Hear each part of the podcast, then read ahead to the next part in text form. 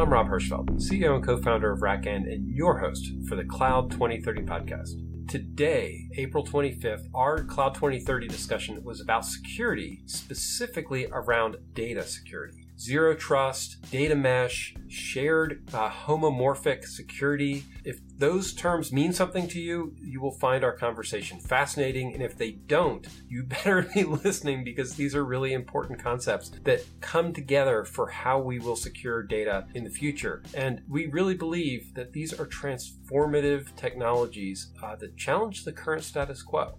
So enjoy the conversation, and we're looking forward to having more data security discussions in the future. People say zero trust and think it's a panacea. Um, yeah. It's it's not. It's you have you have to think holistically about your cybersecurity strategy, and um, you can't lock everything up, right? Right. It's just impossible. There's always there n- nobody has invented a lock that cannot be compromised. Um, so you have to do things like, okay, so let's encrypt and lock down on blockchain our our um, security logs, so that um, you know when the intrusion happens, because it will happen sooner or later. Right. You make it difficult enough for um, for the intruders to not be able to cover their tracks, right? So it's it's it's like a mm-hmm. war, right? There's lots of different fronts. So you build fortifications at different points because you know that the attackers are going to be able to penetrate, but you have to be able to remediate the breaches when they occur. And b- because I, IT systems and, and digital systems in general have to talk to each other, right? I mean, if you no, that's that's the, the, the, question the question is is uh, you know forcing people to use the front door so you can screen them from a security perspective, right? Knowing knowing that something's been happening so you can find out that it you know there, there's a couple of basics in this, but you're right. Uh, yeah, so per- perimeter security doesn't go away. That's your perimeter. You you should right but and and then once you get in there you need to have methods for security so to me that's zero trust right? Zero trust is is not depending on just perimeter security.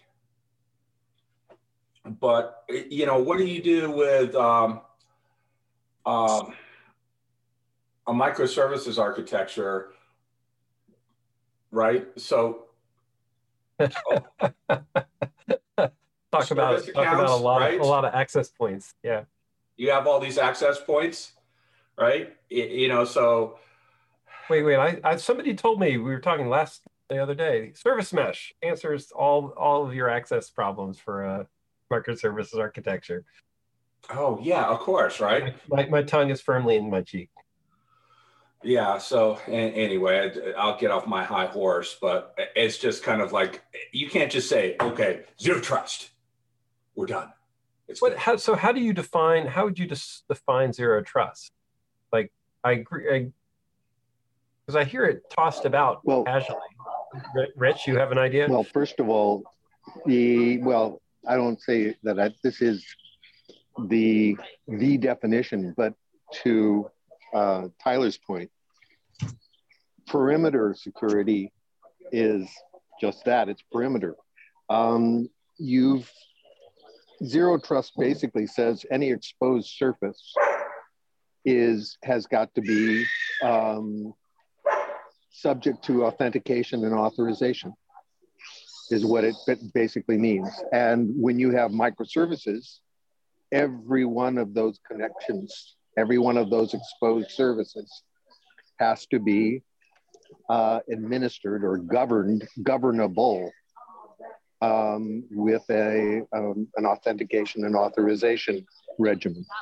That would be zero trust.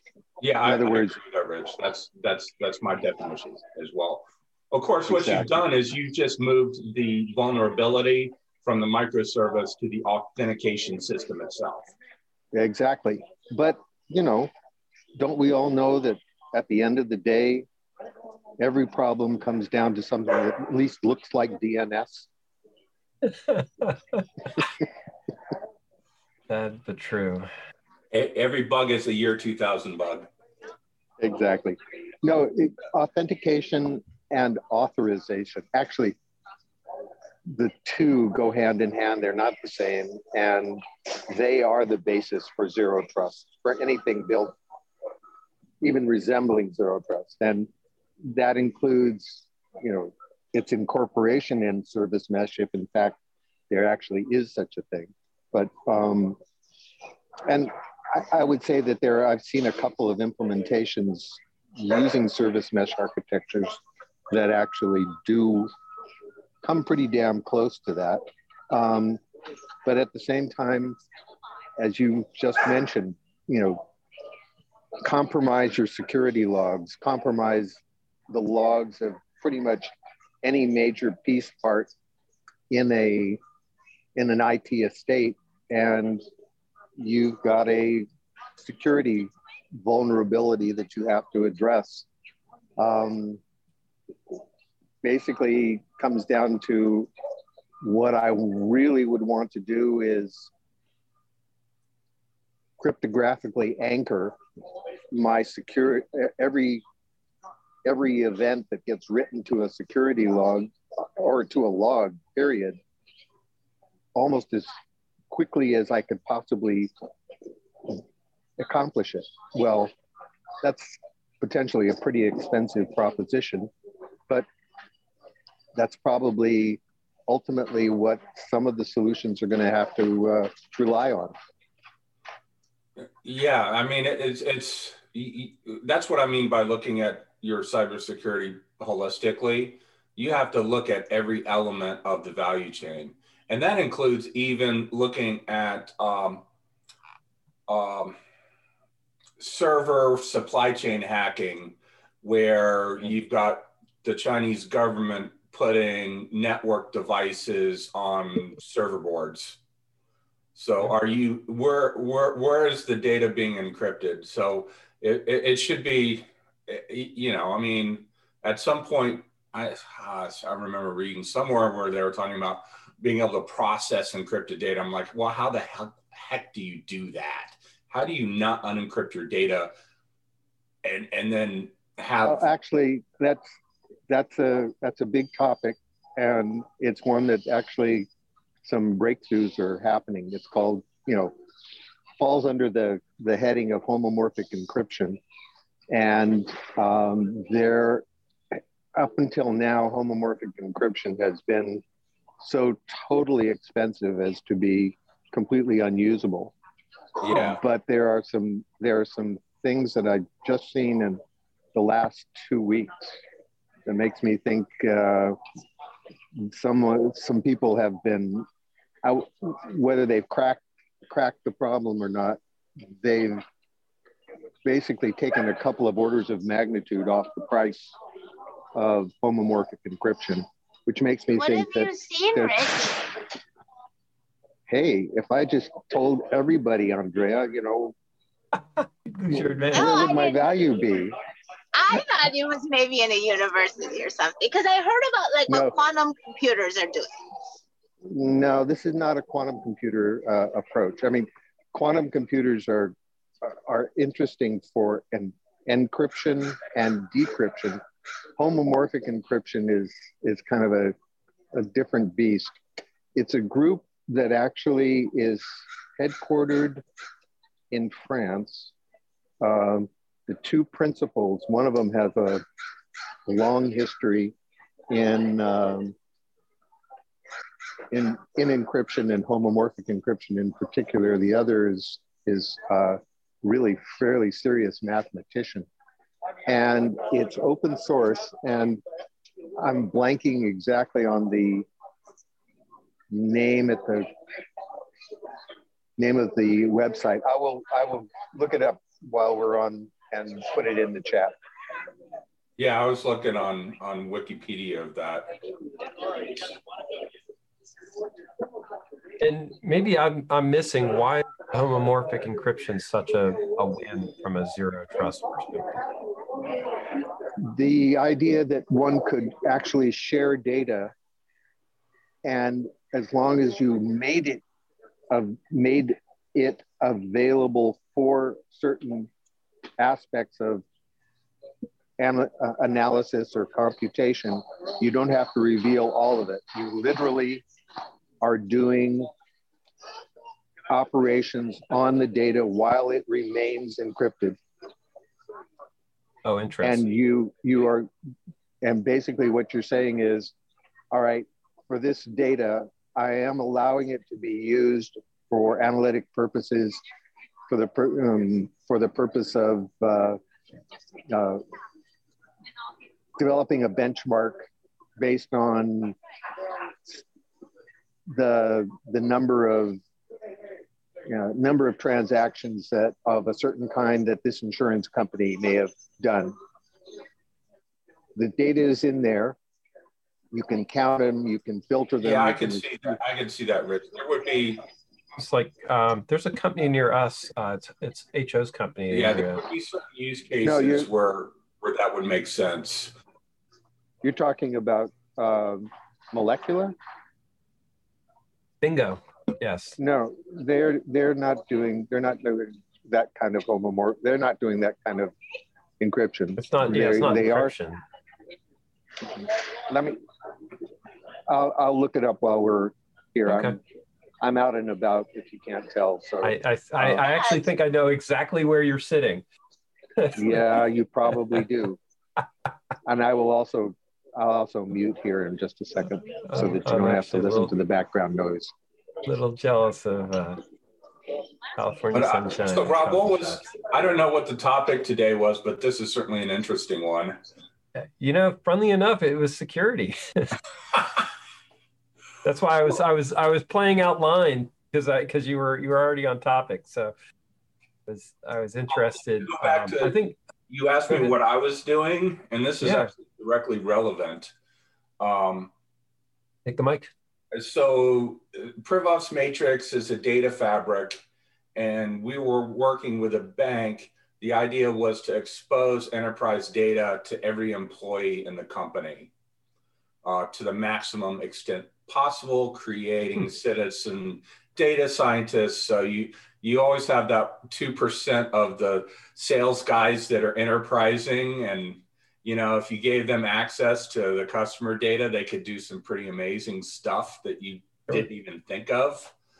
Uh, but what we realized was that uh, their Active Directory was a mess.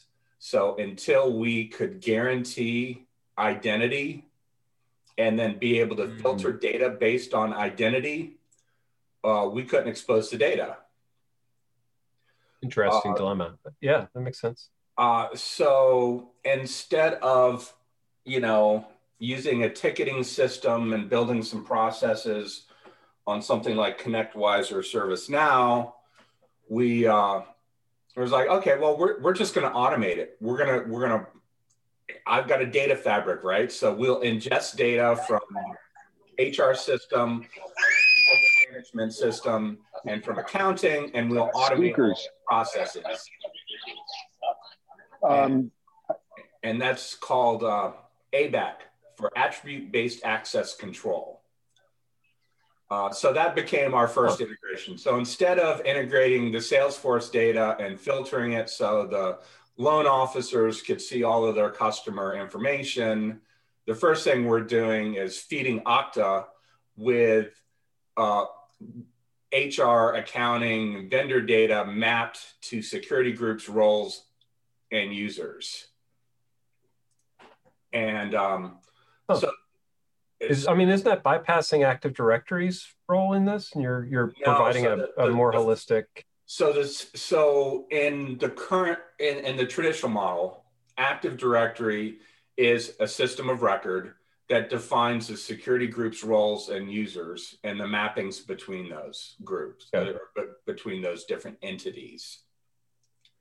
Uh, and the new model, the HR system, the vendor management system, and the accounting system are the systems of record for security groups, uh, users, and roles. So when you onboard a new employee, the employee has a position code and that position code maps to a role within a security group, and the security group maps to some organization or set of organizations in the HR org structure. Uh, so uh, the the in that model, um, AD also represents the permissions that are tied to those specific roles. Um, in right. the new model, the system of record becomes the other systems, the HR system, et cetera, and AD retains the role as system of record for the permissions attachment to the roles, but nothing else.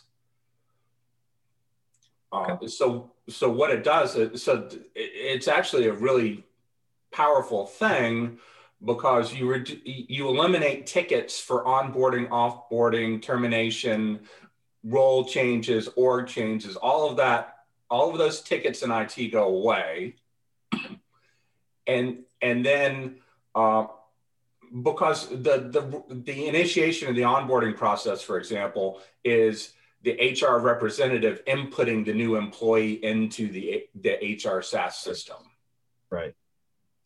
And um, it's also super secure because uh, you're eliminating the zombie user, the vendor employee that came in to fix some system three years ago that nobody forgot to revoke the permissions from. Uh, you've also eliminated the zombie super users that um, you know are employees that bounce around the company to different roles and their permissions never get turned off because those are those are two types of users you can't allow if you're going to have citizen data scientists.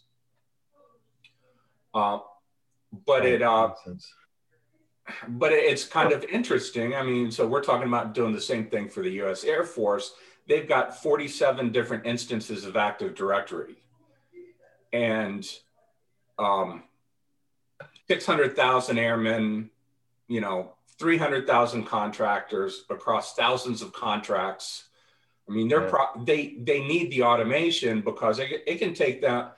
If if your average uh, airman is moving from job to job, from position or base to base every six months, and it takes them a week to get permissions to do their new job, you've had a significant operational impact. Um, so th- that's kind of how we're positioning it is is is addressing the operational side of it. Um, but that's so if, if you want to know what I'm working on, that's what I'm working on right now is is that element. Uh, the act, not the not the I authentication, mind you, but the authorization the side, the access management side.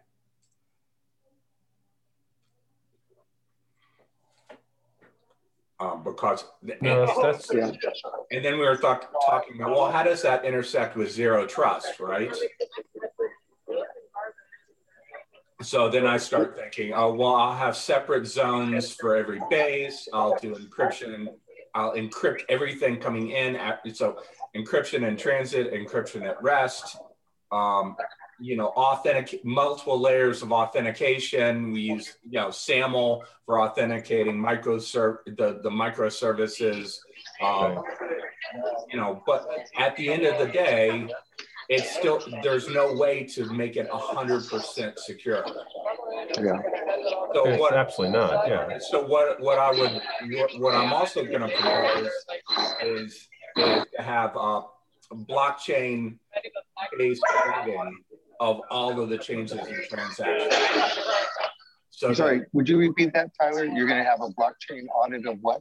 Yeah, so I'm I'm I'm going to store hashes of all the logs on blockchain. Right. Oh. And at what point in this in the creation of the logs or input to the logs are you going to do this? Because if you're trying to do this on the fly, um, there's only one solution I know of that's available commercially that would even come close to working on that. And uh, uh, actually, Rob, you know Val Bercovici. I do. I was right? I was assuming you meant pencil data. Yeah. Uh, so yeah. so so yeah, Rich, that's exactly who I was thinking about yeah, pulling in. Chain kit. Uh, pencil yeah. data. They no longer call themselves pencil data. It's oh, chain oh, kit. Right. But yeah. Mm-hmm. Yeah, exactly. So, and so Val, Val and I go back a long way. We were both at NetApp a decade ago. okay. So yeah, yeah uh, they uh, I've looked at everything, and I, have been an advisor to ChainKit since it started, and um, I uh, I think that what they've got in hand is really the kind of thing that's quite workable and yeah, really worth it worth the effort. Val, Val is, a, is a brilliant guy, and we the the use case I just mentioned, Val and I have actually discussed that. So when we get to the point of doing it, I'm going to absolutely pull him in to the good. Good, good. That that's certainly part of the the issue. The the whole the whole ABAC RBAC kind of issue is the one that you really need to kind of tear apart. Unpacking that one is going to be really tough. Well, so when you when you think about what I described, where so where the systems of record uh, move, that you're move you're changing the system of record from the authorization system to the uh, ingested data system of record, the personnel databases, the contracts databases, etc. But extend that model to uh, multi-domain operations where you and this I'm really deep in the military use case, but this has total use cases on the commercial side too. But with multi-domain operations, you have air, land, sea, and ground and space and cyber for 32 member countries of the EU, as well as the United States, Canada, and other allies when you're in the scenario as a combined coalition scenario. And this could be a kinetic war or it could be cybersecurity or whatever. But if you think about the principle of moving the system of record to the source and giving the control of what data feeds are fed in to the system of record owners, now you've created a, a, scenario where, where different entities and a broad array are able to interoperate and be able to collaborate and share data. Yeah, you're, you're, you really are talking about collaborative computing there. And that is the primary, that, that's the prize. That's the, that's the big prize for homomorphic encryption. The notion of multiple sources making available just enough information, um, not giving anywhere near the kind of access into their sort their own sources of information. Um, I did a bunch of work about five years ago, four years ago, for um, CSIRO in Australia that has a had a big project for partial homomorphic encryption and the application was basically a bunch of insurance companies in Australia that are obligated by government to benchmark the whole industry. But they're also obligated by a different set of rules not to expose uh, certain kinds of information to one another or to the public for in, in order to yeah, yeah. first of all deal with collusion and second uh, deal with privacy. So this whole notion of, of collaborative computing is what you're describing. And what I think we're we're kind of coming up on are some really interesting um, breakthroughs in some of that. And I, I'm trying to put together some materials on that. So ping me sometime in about two weeks or so Okay. Um, and I'll, I'll see what I can do to kind of point you in some of the directions that make sense. Well, I, I think this is one of the areas that we're going to see a lot of innovation Absolutely. in the next 10 years. So if, if you want to ask what cloud 2030 looks like, this, this kind of thing could lead to real information marketplaces, right? Uh, That's because if, if you can establish authorization in a distributed manner and then apply things like metadata that that uh, yep. uh, attributes of data like you know data, not just data lineage in the traditional medicine data sense, but things like the time value of the information, uh, the things like yeah. um, uh, you're you're you know, you're you're singing to the choir. Yeah, so that's I, what I, have been. That's what I've been. Let me, let I've me, been beating my I wanna, head against for a long time.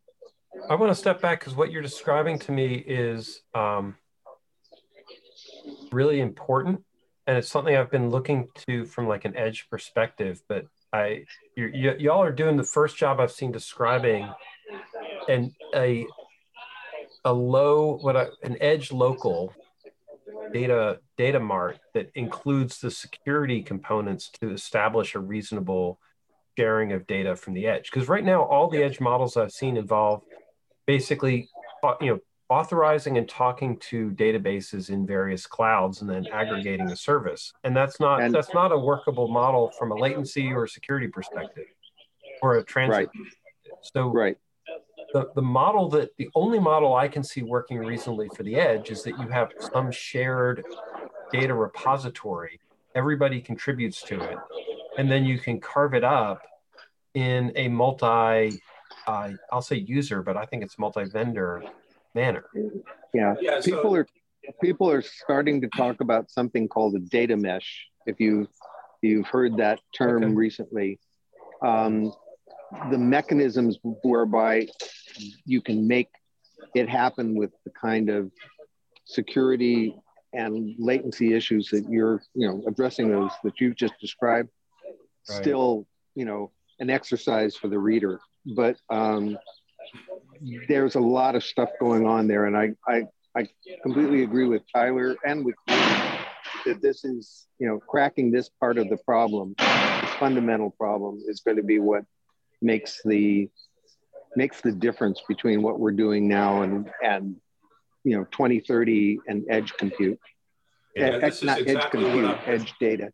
This is exactly what i've been working on for the last six years call it a, a, data mesh or a data fabric or the, the there's not it's it's new enough that it doesn't really have um, uh, language around it.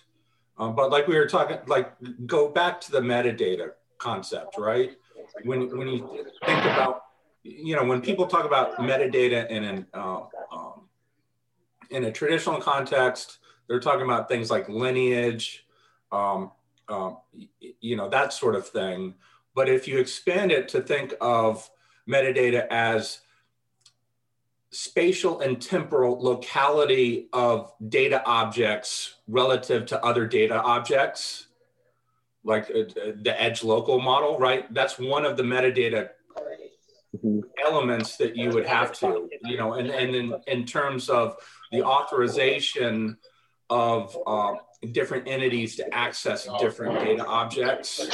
So, so th- that's also an element of it as well. Yeah. So you're, you're multiple source the the sources coming from different the the ability it's not just data lineage, it's data provenance.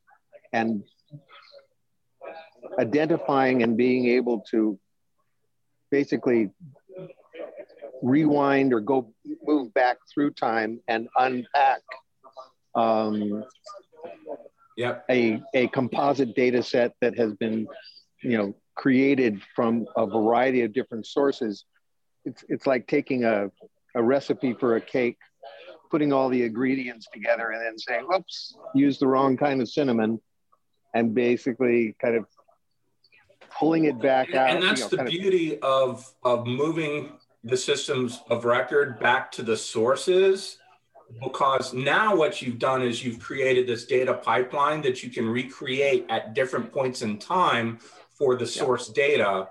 So and you it, can, you it's can, a whole different yes. level of, of uh, efficacy and being able yeah. to look at, at, at data at different points in time. I, I didn't realize that that was the focus of what you were doing because that, that is very much what um, Scott Hartzell and I have been working on for the last couple of years and why we created a, a company called Provenant, Provenant Data, which we're still in the throes of pulling piece parts together. But um, but yeah, that that's exactly what I've been working on. Um, it, it came from um, in in 2014. I was building new VMware managed services at Rackspace.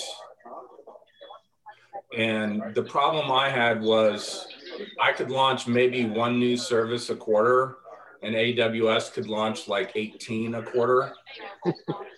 and the reason why it was so difficult to launch new services was all the technical debt, but the, not just that, but the fact that there were two dozen or more different operational systems that had to be incorporated into workflows. So if you think about the process of self-provisioning, a user self-provisioning a virtual machine, you know, what what is it? vRealize, you know, you go and log in into their work their portal, you click a button, you provision a virtual machine, or you hit it with an API call. Sounds simple, right? But if you're a managed service provider, you've got to incorporate things like configure price quote tools, your product catalog, your service desk, your CM, your SOC, your NOC, your um, everything, right? So when when a customer needs help and they call you, your ops people need to have access permissions to get into a system, right? And it has to be um, uh, compliant that with things like UK data sovereignty laws. That, that, that I mean, the the element of comp complexity. So uh, you end up having 24 different boxes and the integrations look like this and none of the data models match and you know it's it's just a nightmare and that this is why you don't see managed cloud or managed service providers getting much larger than Rackspace and why there's tens of thousands of them in the United States is because they don't have a method for doing the data because this is operational data but it's still data integration right but Amazon doesn't do that any better. They they just have a policy of delegating it to the customer. Yeah, that's Their right. responsibility model basically says we don't we don't own that mess. That's your that's your job. Or and you can go back to Rackspace and let Rackspace own it for you. Yeah, and that's why there's an opportunity for folks like there, there's a short term right. there's a shorter term solution that basically generates metadata that's what being kind of a, a data set of metadata that can be interrogated, can be rolled back, it has content, you know, content addressability, time addressability, things like what you've just described, but it is short term. It, it doesn't scale the way you would need to do to scale it. And what you're what you're absolutely addressing is is one of those key problems that um, I think there there are some ways to address parts of it. And you're mentioning the data regulation, the data sovereignty issues, and everything from GDPR to you know HIPAA and every all of that types of thing. Yeah, it's in, it's a interestingly it's a to, tough to me, set of problems. You, what you described is actually what RackN is solving. The the what workflow component so the, the thing that we do, and we're getting hearing from more and more customers that they get really excited about, is that we've actually normalized the multi-API workflow process. Like more than anything else we're doing, what we've done is we've actually connected all those, we've made it possible to connect all those steps together into a consistent workflow. And then for the parts that can be standardized, all of it is infrastructure as code. So where you have a reusable component, you have a reusable component. Um, but that's a lot of what we've what we've been. If you boiled all the RackN stuff together, right? The reason why bare metal is so hard is because bare metal is a N API process best case. Most of our customers, it's a 20 API process to do uh, for all the reasons uh, Tyler was describing. And so a, lot of what we've realized the value proposition for RackN is, is actually building a workflow that can take you through a process in a flexible way. Um, and then even more importantly, are modular. you are you generating are you generating then operational data that is then both kind of used for compliance and and searchability and all these other things? Yeah, there's a huge amount of there's a huge amount of data that we, well, we throw off. What we what we don't do at, at the moment is is provide the analysis services back. Still too still, still just too much to do actually connecting I'm gonna, I'm gonna have to I'm gonna have to talk to you more about exactly what you mean in some of this. Yeah, I, it's I think I to me that we should have a deeper discussion about what each of us is working on. yeah. Cool.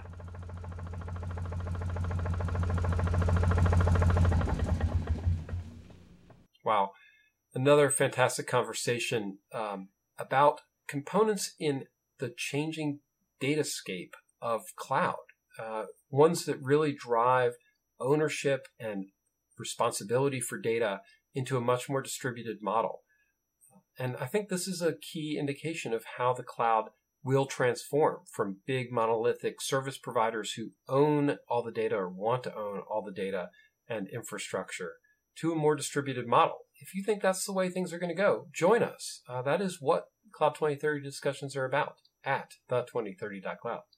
Looking forward to hearing from you. Thanks. Thank you for listening to the Cloud 2030 podcast.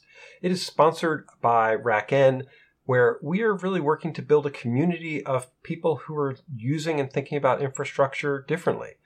Because that's what RackN does. We write software that helps put uh, operators back in control of distributed infrastructure, really thinking about how things should be run and building software that makes that possible. If this is interesting to you, uh, please try out the software. We would love to get your opinion and, and, and hear how you think this could transform infrastructure more broadly. Or just keep enjoying the podcast and coming to the uh, discussions and you know laying out your thoughts and how you see the future unfolding. It's all part of building a better infrastructure operations community. Thank you.